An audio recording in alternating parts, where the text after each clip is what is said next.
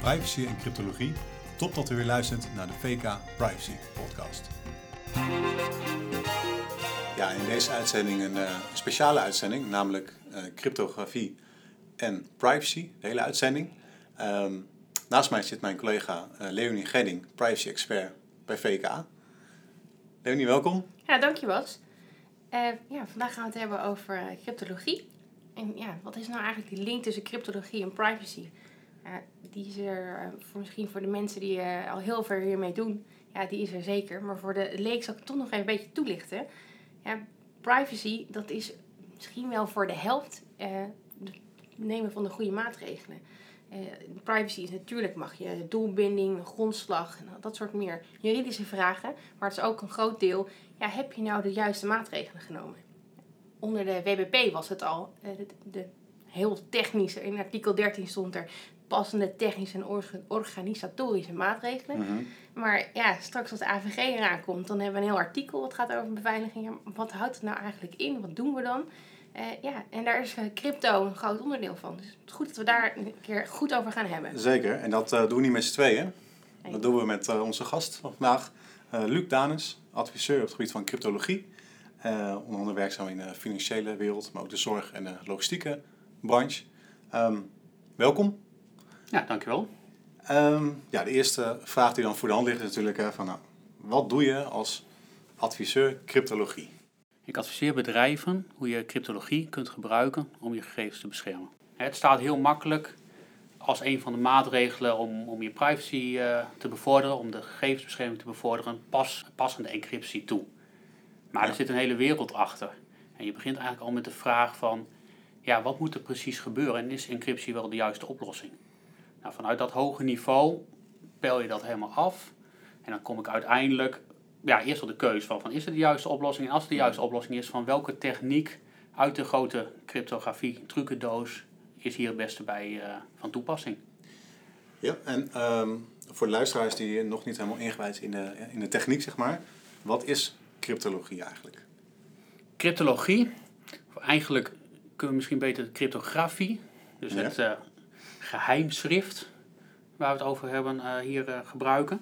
Dat is een methode om van um, leesbare gegevens, direct leesbare gegevens, een, ja, een onleesbare letter- of woordenbrei te maken.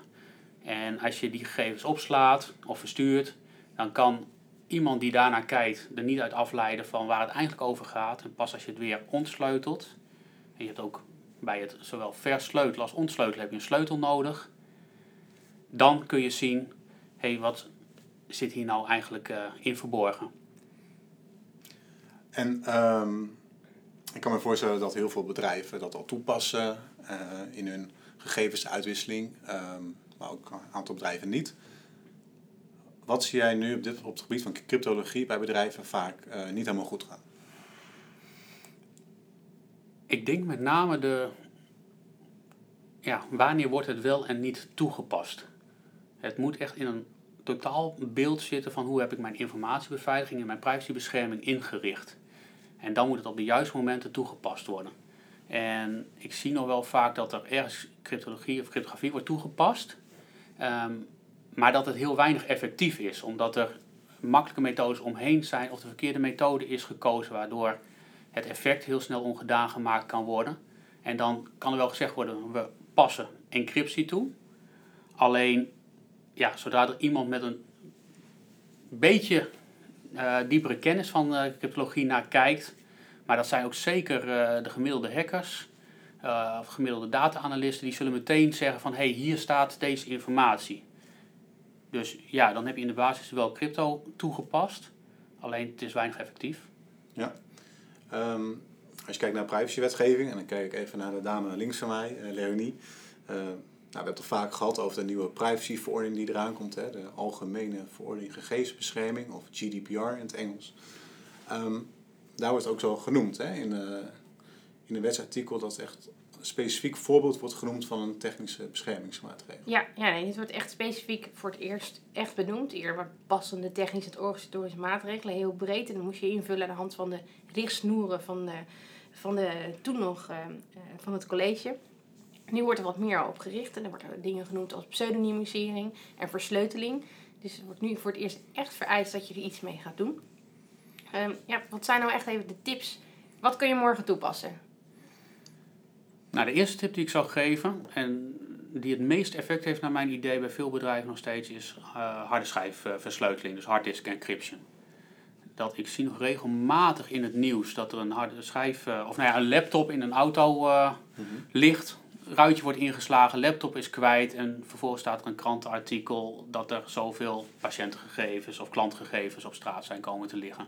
Ja, dat is eentje die wij ook vaak tegenkomen in, uh, in de privacy officer praktijk. De datalek is dit, uh, dit is een klassieker, zeg maar. Ja. ja. Ja, ja dus dat, is, uh, dat zie ik als, als een van de meest effectieve maatregelen meteen. Van, komt het dan omdat die niet goed beveiligd is? Of wat, niet de juiste maatregelen zoals je net aangeeft? Er is wel iets gedaan, maar eigenlijk ja, niet voldoende. Wat, wat is daar dan de fout in? Ja, het laten liggen van je laptop natuurlijk stap 1. Ja, maar eigenlijk zou het laten liggen van je laptop helemaal geen issue moeten zijn, behalve dat het geld kost om een nieuwe laptop uh, aan te schaffen. Uh, als die laptop uh, met de klep dicht meegepakt wordt en je hebt het goed ingericht, dan kun je qua data helemaal niks meer met zo'n laptop. En de fout die ik gemaakt zie worden, is dat het er vaak gewoon niet eens op staat. Ja. Het is, um, ik zie daar weinig fouten echt met de inrichting. Al moet je wel zorgen dat je schermbeveiliging en het liefst je standby mode snel genoeg aangaan om ook die uh, beveiliging actief te laten worden.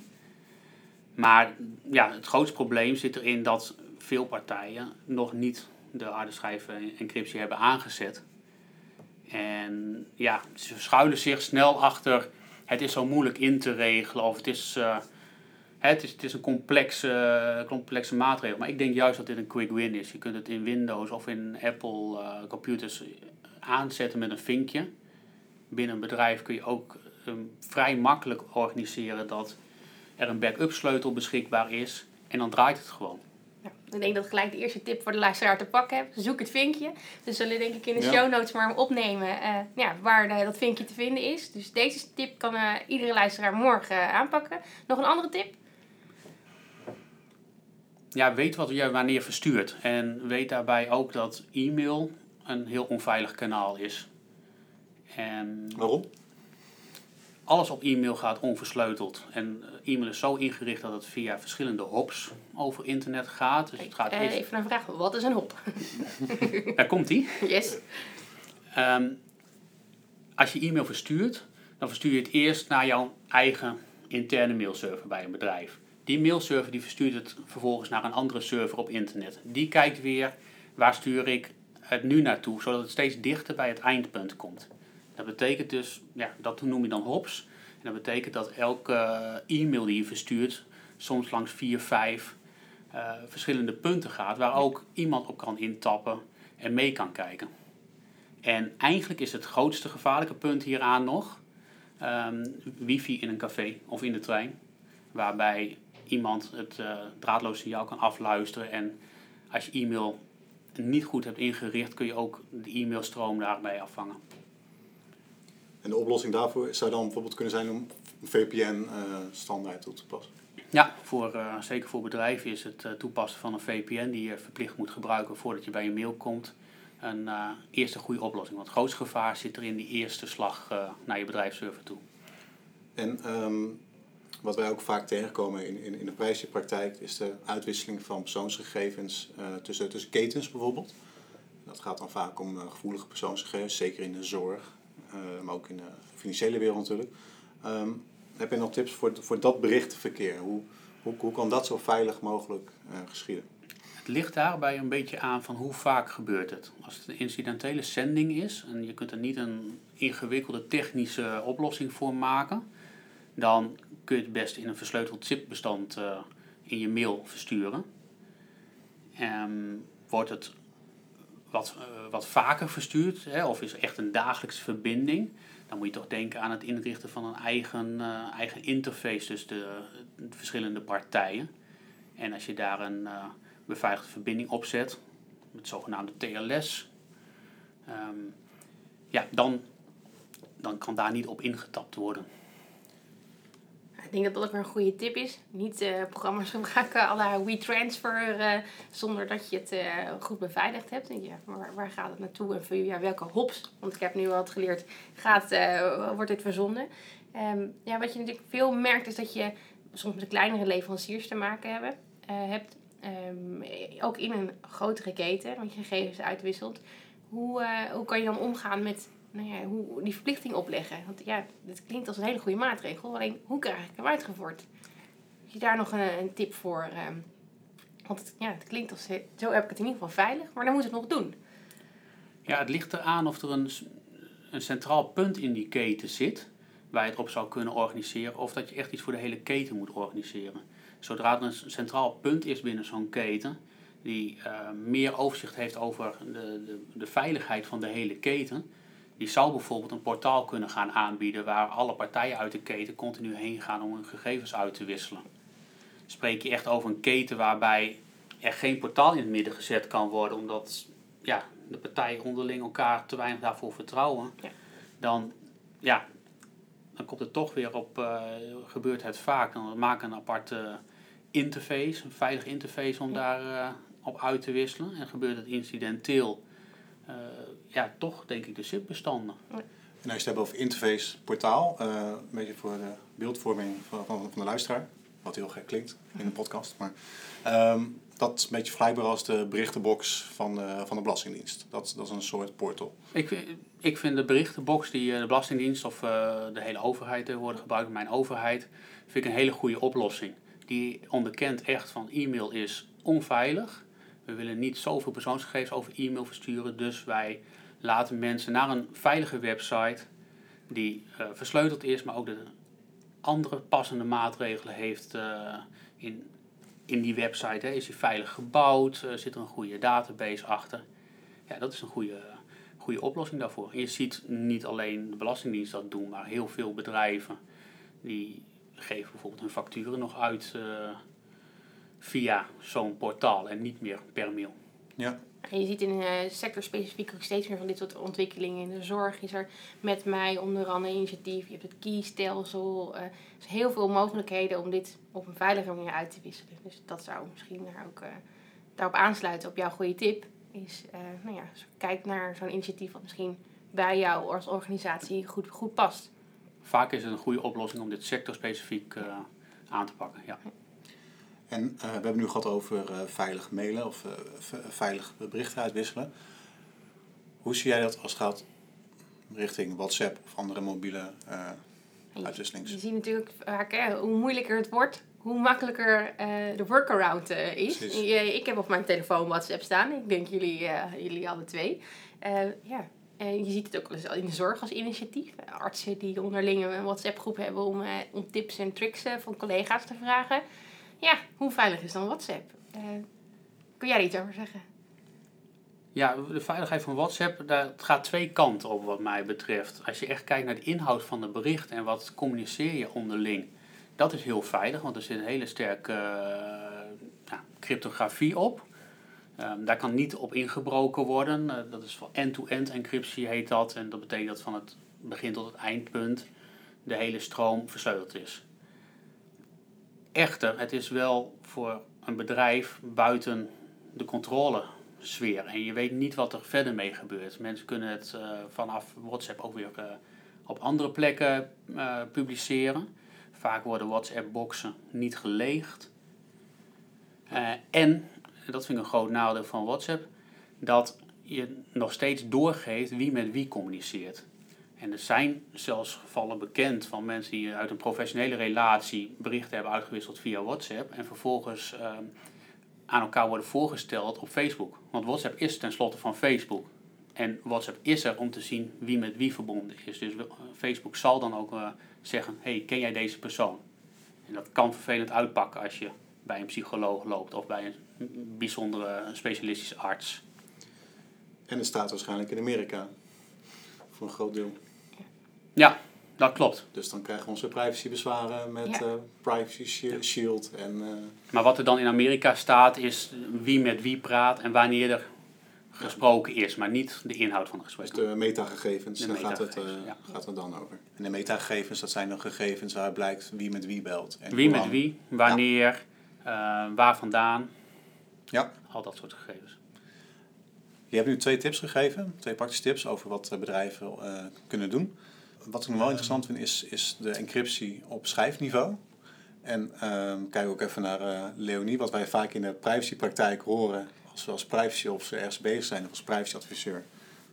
Dat wordt gezegd van ja, maar ehm, privacy, maar wij encrypten gewoon of wij gaan pseudonymiseren. Ja, dat is vaak een van de maatregelen die dan wordt genoemd. Eh, ja, nee, eh, we hebben, we hebben geanonimiseerde gegevens. En dan vraag je door, dan blijkt het toch wel een beetje gepseudonymiseerd te zijn. Eh, dan als je maar door blijft vragen, ja, maar dit, we hebben het al opgelost. Dit is dus de passende technische organisatorische maatregel die we hebben. Ja, hoe, hoe kijk jij daaraan? Wat tegenaan? Pseudonymiseren, encryptie? Ik denk dat dat heel vaak een passende technische maatregel is. Alleen ehm, daarmee ben je niet van je persoonsgegevens af. Het is heel duidelijk dat als je gaat pseudonymiseren of gaat encrypten, ehm, dan heb je nog steeds met persoonsgegevens te maken, omdat je die kunt herleiden weer terug tot een natuurlijk persoon. Ja, ik zeg ook altijd, je hebt maar twee smaken. Je hebt persoonsgegevens of je hebt anonieme gegevens. En een tussenvariant, die is er eigenlijk niet. Misschien heel zwart-wit. Nou, dat klopt denk ik wel. Als je kijkt naar anonimiseren, wat je dan eigenlijk doet, is je gaat de individuele gevallen in een grote groep opnemen. Dus je kunt wel geanonimiseerde informatie naar buiten brengen. Maar dan begin je altijd met groepen van mensen groter dan een x aantal, groter dan 100. En dan kun je algemene uitspraken doen die geanonimiseerd zijn. Alleen als je gegevens op een individueel niveau in je database bewaart, zal dat niet geanonimiseerd zijn. Dan kun je ofwel pseudonymisatie gebruiken ofwel encryptie. Wat allebei goede effectieve maatregelen zijn. Alleen je moet wel weten waar de grenzen zijn. Bij pseudonymisatie kun je gegevens nog gaan koppelen door al je databases heen. Je hebt één pseudoniem voor een persoon of een ander object in je database. En daarmee kun je alle records aan elkaar koppelen. En dat geeft toch snel een gedetailleerd beeld over de persoon die erachter zit. En bij encryptie heb je eigenlijk een ander gevaar. Bij encryptie zijn de gegevens die je versleutelt. Als je dezelfde input erin stopt, krijg je ook dezelfde output er meestal uit. En kijk je dan naar een database en kijk je bij plaatsnaam bijvoorbeeld, welke string zie ik nou, of, hè, dus welke waarde in mijn database zie ik nou het meest terugkomen? Dat zal Amsterdam zijn. Ja. Of bij een achternaam, nou, dan kom je op de Vries of op Jansen.